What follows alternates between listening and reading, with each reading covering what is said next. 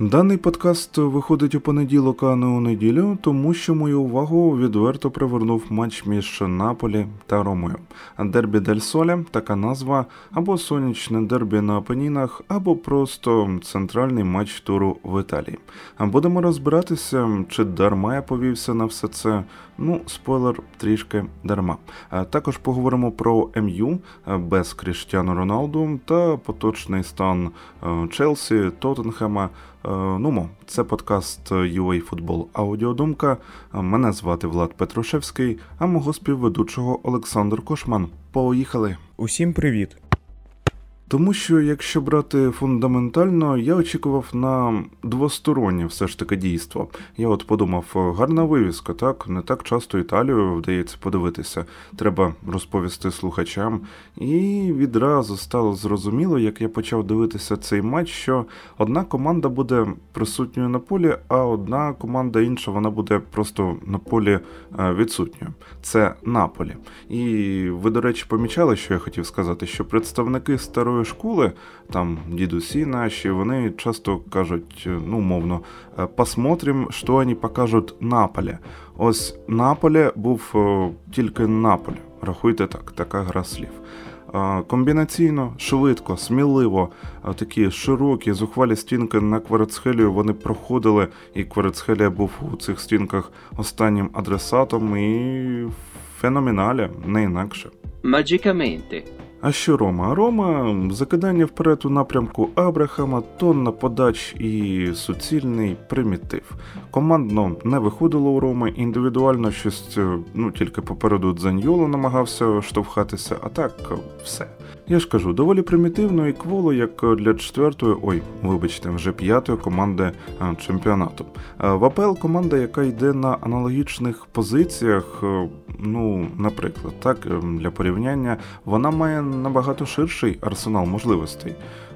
Я до того, що ну я просто не зовсім розумію інтенції Жозе. Він перед матчем каже, фаворита можна обігравати, але у самому матчі Рома навіть не намагалася цього зробити. Тобто, чисто була Е, ставка на те, що там випадково щось пройде. А так банально сушила гру Рома на 0-0 і е, жодного удару по воротах, без дібали, нуль креативу у цієї команди. І е, вихід Ель Шараві чисто на останні хвилини. Ну це вже виглядало як конвульсії. У середині другого тайму я от згадую, вперше напрягли Мерета, а у відповідь отримали ще більш небезпечну контратаку Наполі.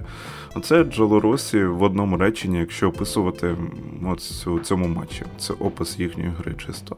І про яке втілення там амбіції сімейства Фрідкінів йде мова американських громадян, якщо я не помиляюся, ну це питання скоріше наразі доволі риторичне. Якщо до епізодів переходити цього матчу конкретно, то пенальті, наприклад, справедливо у ворота Роми у першому таймі, як на мене відмінили, там Руй Патрісіо першим ділом зіграв у м'яч потім у ногу Домбеле і махав Мауріньо там реально по ділу. Хоча, е, звісно ж, він махав чисто так, щоб махати, тому що він там нічого напевно не знав. Він там просто е, не міг побачити, тому що так.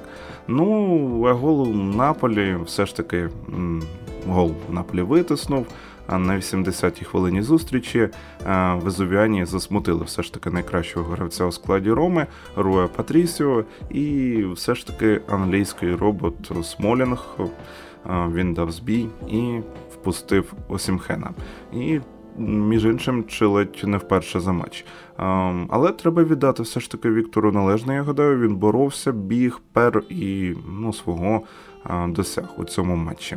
Однак, якщо ви думаєте, що тільки там Осімхен в атаці цей матч провів топово, то ви помиляєтеся. Кварацхелія, як я про нього вже згадував, його реально крило по двоє гравців, по троє там гравців Роми. І також ще Лосано активний, стрімкий із хльостким ударом. Також у цьому матчі дуже сподобався. Ну і можна нагадати, я гадаю, що зайвим це не буде. Що із Лаціо та Міланом Наполі свої перемоги теж доволі героїчно виграв. Тут із із Наполі кажу, а із Ромою вийшло так само. Ну не була б нічия таким ну, справедливим результатом. Да? Адзурі грали краще, діяли краще, бігли краще, були ближчими до трьох очок. Вони їх взяли і 11 поспіль перемог виходить, що це рекорд клубу з Неаполя. І ну, за якістю гри Наполі зараз ну, найкращий клуб в Італії, як на мене, без варіантів, тому що я бачив Мілан. Роналду залишився у запасі. Через витівку посеред тижня Криштяну сказали, хлопче, о, вибачте, пане, виходьте на заміну. Але йому не дуже сподобався той факт, що його попрохали без поваги, як то кажуть, і за 5 хвилин при цьому до кінця основного часу. Тому на матчі з Челсі, вже після матчу із Тоттенхемом, Роналду навіть до заявки не потрапив. Oh, shit. Here we go again. І а, прийшлося навіть вибачатися в інстаграмі. Ну, подивимося взагалі. Дуже цікава історія. Цікаво, як вона буде розвиватися. Може буде несподіваний поворот, і Тенхак ще програє цю дуель. Подивимося, але зараз однозначно так. Ерік на два кроки попереду, і у керівництва та у фанатів, мабуть, також, зокрема, у фаворі. Питання просто в тому, куди Роналду піде і коли, якщо він піде. Взимку, здається, ну точно ні, е, тому що ну в когось є гроші, в когось вистачить грошей для того, щоб його придбати взимку, перехопити після чемпіонату світу, чи як там, ну так, після чемпіонату світу. Там відповідно відкриється вікно. А влітку ну там ще є хоча б варіанти, тому що можуть знайтися крезі люди. Ну а стрибати вище за інших є кому в Юнайтед. От, наприклад, Казиміро, у них одна школа життя із Роналду, мадридська. І я дуже детально поговорив про цей матч у ревучому подкасті із Назаром Черковським. Це адмін телеграм-каналу Хіба ревуть воли як Челсі в формі. Тож можете послухати там. Це така хвилинка самореклами іншого проекту.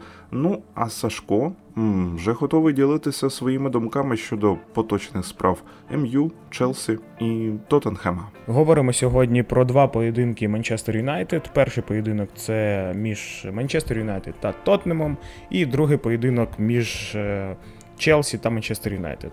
Розпочнемо відразу з першого поєдинку Манчестер Юнайтед Тотнем. І в цьому поєдинку, що мені, я думаю, багатьом відразу кинулось в очі, це те, що Манчестер Юнайтед дуже-дуже високо пресингував. Пресингував е, реально круто і пресингував так, як вони ніколи не пресингували команд з топ-6. Вони взагалі і звичайні команди так не пресингували, а те, що вони пресингувати почали ну, з таким пресингом розпочали проти Тотнема, я думаю, що е, саме Тотнем не та і Конте не могли навіть подумати, що Манчестер Юнайтед буде саме так грати. Це була перша така проблема. Друга проблема це те, що ну я маю на увазі проблема саме Тотнема.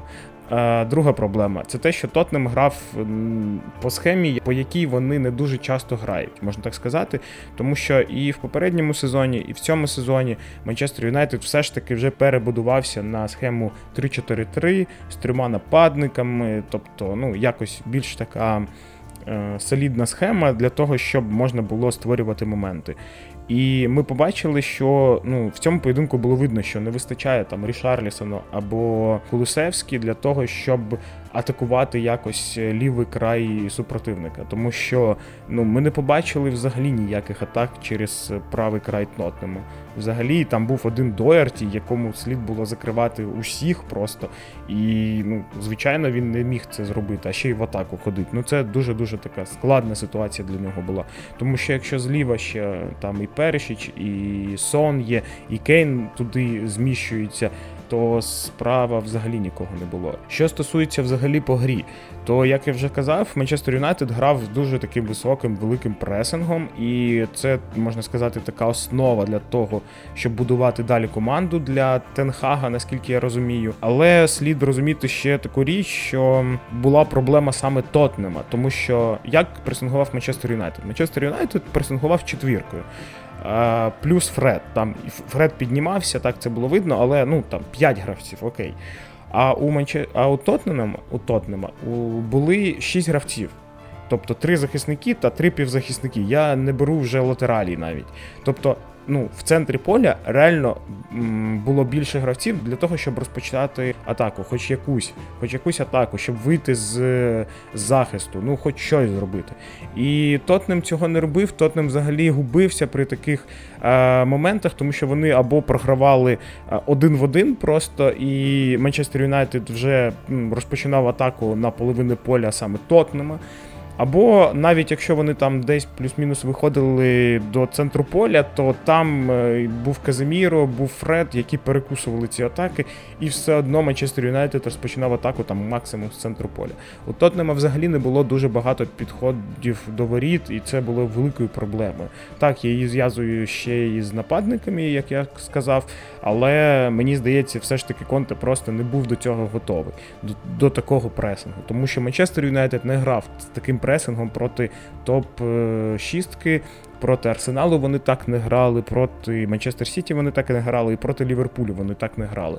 І ну, ніхто, напевно, не міг е, навіть подумати, що Манчестер Юнайтед буде грати саме так. А вони грають. І якщо проти Манчестер Сіті е, було дуже складно взагалі думати, що Манчестер Юнайтед може е, якось зачепитись за очки, навіть Е, навіть якщо ми бачили, що вони виграють у інших топ-команд. Тому що все ж таки футбол Тенхага це футбол Гвардіоли, але ще не побудований. Тому ну тут могло мені здається, може пощастити, але якось по грі виграти це було дуже-дуже складна ситуація. І що ми бачимо? Все ж таки, Тотнем не був готовий виходити з цього пресингу. Тотнем не міг розіграти навіть одного гравця, тобто в них було як мінімум як мінімум, я кажу, е, на одного гравця більше. В них була перевага, і вони все одно не не могли ніяк е, розіграти, вийти нормально з пів, ну, з захисту до півзахисту і вже розпочати якусь атаку нормально. Це проблема, і я думаю, що тут е, більше питань до конти. Так, і для і до гравців є питання, але до конти все ж таки є питання, тому що він не підготував команду до такого матчу. Що стосується ще гравців Манчестер Юнайтед, ну мені дуже сподобався Решвард. Він було видно, що він хотів забити, він атакував, пресингував. Взагалі до нього питань мінімум. Але як відіграв Льоріс, це просто реально круто тому що Льоріс витягав все, що можна було витягнути, і взагалі, якщо він е, пій, ну, піймає кураж, то цей кіпер, мені здається, топ в світі. Просто на якщо ми беремо е, як кіпер на на воротах саме, там не при грі ногами або ще щось, то він реально топ і. Ну, в цьому поєдинку до нього питань реально немає. Реально було все круто зроблено. Хоч Решфорд не забив, але все ж таки він прогресує. Видно, що команда стає грати краще, але я не впевнений, що це. Е, той шлях, яким Манчестер Юнайтед повинен йти. Тому що якщо ми подивимося взагалі зараз на топ-команди, то е, потрошки, потрошки, що Сіті, що Ліверпуль, що Арсенал зараз, так, з топ-команд. Вони е, не грають в такий агресивний пресинг, тому що агресивний пресинг він потребує ну дуже багато енергії, дуже багато сил. І я впевнений, що Манчестер Юнайтед просяде десь там на півсезону точно, а ще плюс чемпіонат світу, якщо вони будуть грати в такий футбол, це ну дуже енергозатратно. Це потрібно або дуже часто ротувати склад, і в принципі Манчестер Юнайтед є такі ресурси, є вони. Вони можуть в принципі це робити, але тут питання зможуть чи зможуть гравці грати в такий в такий футбол всі не тільки одинадцятка стартова, а всі гравці. Плюс до того слід розуміти, що Манчестер Юнайтед зміг грати в такий пресинг через те, що грав Казиміро на полі. Я вже казав до того, що мені було незрозуміло, чому Казиміро не грає. Так, ну скоріш за все, він адаптувався і так далі. Але ну відразу видно, що коли Казиміро зараз на полі, то і Фред може йти вперед, і Казиміро це той гравець, який може закривати Е, більшу частину поля, і це видно. І він ну, дозволяє своїй команді е, грати в більш розкутий футбол і саме в атаці. Це реально така крута річ, яка мені здається є взагалі тільки в Казаміри, тому що, е, ну, якщо так згадати всіх опорників, які були. Ну там за останні 5-7 років, то я не пам'ятаю такого, який реально міг покривати такий великий простір. І це реально буст, який Манчестер ну, дозволяє Манчестер Юнайтед грати в такий агресивний і класний футбол. Мені здається, це пов'язано саме з цим, тому що Казиміро до цього не грав. Зараз він грає, і ну, мені це дуже блимає в очі, можна так сказати. А, Взагалі, я дуже рад, що Манчестер Юнайтед так прогресує, розвивається. Це круто, що ще з'явиться ще одна топ-команда. Скоріше за все, Манчестер Юнайтед буде в четвірки, і ми зможемо вже якось поговорити про це далі. Але ну реально цей поєдинок був напевно кращий за усі, які я бачив з Манчестер Юнайтед. А Конте слід якось адаптовуватись. До того, що команда не завжди може грати там в три нападники і якось адаптувати свій півзахист до такого пресингу, який може бути зараз проти інших команд, тому що в принципі інші команди менш там титуловані, менш класні, можуть дозволити е, собі грати в такий пресинг, е, тому що вони побачили, що Тотнем не спроможній нічого проявити при такому пресингу. І все. Наступний поєдинок, про який ми поговоримо, це поєдинок між Челсі та Манчестер Юнайтед. І, в принципі, можна констатувати, що цей поєдинок був таким продовженням, особливо перший тайм е, поєдинку з Тотнемом. Тобто Манчестер Юнайтед в такому ж стилі пресингував, це було дуже дуже сильно видно. Манчестер Юнайтед не давав Челсі нічого створити. Та в першому таймі було видно, що Манчестер Юнайтед ловить по тій же схемі, можна так сказати, Челсі, як вони робили це з Тотнемом. Вони просто намагаються винудити гравців е, помилятись і все. І гравці це роблять. Було видно, як е, це робили гравці саме Челсі, там півзахисту, е, той же Жоржиньо або Лофтус-Чік. Або якщо там м'яч віддавали на Аррісабалагу, то йому не було куди навіть вибити м'яч, тому що всі були перекриті. Ну просто усі, ну, всі гравці. І що стосується саме цього поєдинку, то якщо ми беремо е, поєдинок проти Тотнема, то як я казав, у Тотнема був е, один плюс з того, що вони не грали саме в три нападники. Це те, що в центрі поля можна було зробити е, плюс одного гравця і розіграти якось м'яч до того, як е, розпочнеться вже атака, і саме відрізати трішечки гравців Манчестер Юнайтед, які реально бігають в цей ну дуже виснажливий пресинг. А тут не було такої можливості, тому що ну Челсі була одна можливість це виходити якось через фланги, але вони не працюють особливо, тому що фланги, коли в тебе Чілвел зліва, який не в своїй формі, яка в нього була там два роки тому. Це по перше, е, справа грає Асплікуета, який, ну, звичайно, він не Джеймс. Це не Ріс Джеймс, який може протащити сам м'яч, якось пробити або загострити. Це не він. Асплікуета все ж таки гравець більш, більш захисного е, плану. Це по-перше. А по-друге, цей гравець вже ну, в поважному віці. І тому ну, Челсі було мало шансів, але е, ми бачили, що все ж таки ідеї Поттера потрішечки розпочинають щось показувати. В атаці це мало видно.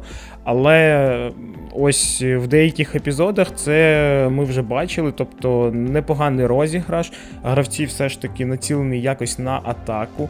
Що мені, наприклад, не сподобалось, е, це те, що грає Обем'янг, тому що ну мені здається, він взагалі не вписується зараз в Челсі. Він ну ну дуже погано грає. Він зараз грає в Челсі, як він грав у Арсеналі, от прям один в один.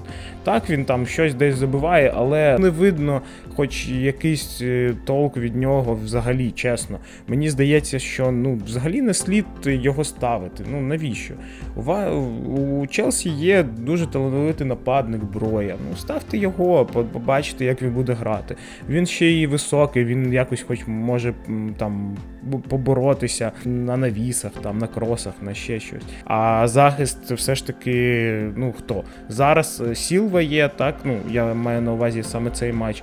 Сілва є, але ну він не буде бігати в штрафну дуже часто. Все ж таки, теж е, йому немало рочків. Тому, ну, як мені здається, це все ж таки неоправдана така дія, що випускають Абем'янга. Я розумію, що його купили, і йому тут потрібно грати, але ну, коли у вас є непоганий нападник інший, більш молодий, е, чому б не спробувати його? Тим паче, що в попередньому поєдинку він дуже непогано себе проявив, показав. Тому мені здавалося, все ж таки він він вийде на цей матч. Про Манчестер Юнайтед можна багато ще говорити, і про Челсі ще можна багато говорити. Але що сподобалось відразу? Е, Поттер побачив, що команда взагалі не розуміє, як виходити з цього пресингу, що робити на полі, і тому була зроблена ну в принципі дуже така рання заміна, тому що я взагалі не пам'ятаю, щоб щоб тренери е, робили такі заміни.